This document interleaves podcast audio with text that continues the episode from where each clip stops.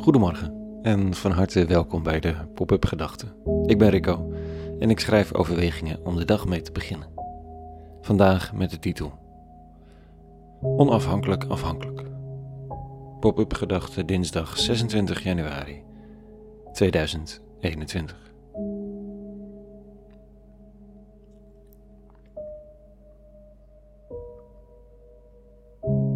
Waar leef ik eigenlijk van? Sta ik op eigen voeten en weet ik donders goed dat als ik het niet zelf op een of andere manier creëer, dat er dan helemaal niks gebeurt? Het leven is een feest, maar je moet wel zelf de slingers ophangen. Zelf contact maken als je daar behoefte aan hebt. Zelf je sollicitatiebrieven schrijven, klussen regelen, online zichtbaar zijn. En je kunt niet verwachten dat een ander je komt redden. Of leef ik in het besef dat als mijn baas of mijn klanten de brui aangeven of door coronamaatregelen eraan onderdoor gaan, dat ik dan ook geen poot meer heb om op te staan. Dat als ik niet meer naar buiten kan en festivals en andere evenementen het komende jaar, of God verhoede de komende jaren, niet vrijelijk zullen plaatsvinden, dat ik het dan gewoon niet red. Met mijn werk, met mezelf. Of dat als de ander me niet meer ziet zitten, partner, vrienden of wie dan ook, dat het al met me gebeurd is overdrachtelijk gesproken of letterlijk. Afhankelijk of onafhankelijk. Het zijn beide reële gevoelens ten opzichte van jezelf en je eigen bestaan. Ze hebben schoonheid, maar ze kunnen ook zo lelijk pijn doen. De harde eenzaamheid van onafhankelijk moeten zijn, of die juist van het gevoel van afhankelijkheid. Wat ben ik? Beide een beetje? Vandaag stuurt Jezus van Nazareth zijn leerlingen op pad om de volksgenoten te onderwijzen over een nieuwe fase in de tijd. Waar je in deze dagen social media inzet om mensen bij elkaar te roepen, moeten zij domweg op pad, anders bereik je de mensen niet. Ze gaan twee en twee. In je eentje op pad gaan moet je aan de Messias overlaten, dat is veel gevraagd, dus twee en twee en dan staat dit er. Ga dan. Maar zie, ik zend u als lammeren tussen wolven. Neem geen beurs mee, geen reiszak, geen schoeisel. Geen extra schoeisel, denk ik dan. En groeit niemand onderweg. Laat in welk huis u ook binnengaat uw eerste woord zijn: vrede aan het huis.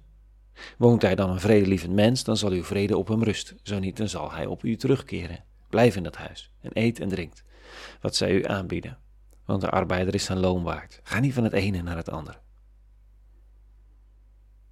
Tja, zeg het maar. Is dit nu afhankelijk of onafhankelijk, autonoom of juist kwetsbaar. Het is allebei. Het is een lam tussen de wolven, maar in de verwachting dat er tussen de wolven genoeg genereuze gastheren en gastvrouwen zijn, die onderdak, eten en drinken hebben voor iemand met een goed verhaal. En als diegene je dan voedt, blijf dan, deel je verhaal. Nou komen we niet allemaal met een verhaal, zoals de leerlingen van de man van Nazareth. Niet zo specifiek. Aan de andere kant, er is natuurlijk wel een verhaal in elk van ons. Een verdrietig of hoopvol of kwetsbaar verhaal. Een gedachte over het leven en iets wat je in de wereld komt doen. En de uitnodiging van deze tekst is tweeledig vanochtend. In elk geval in mijn associatieve brein. Eén, neem je verhaal op je.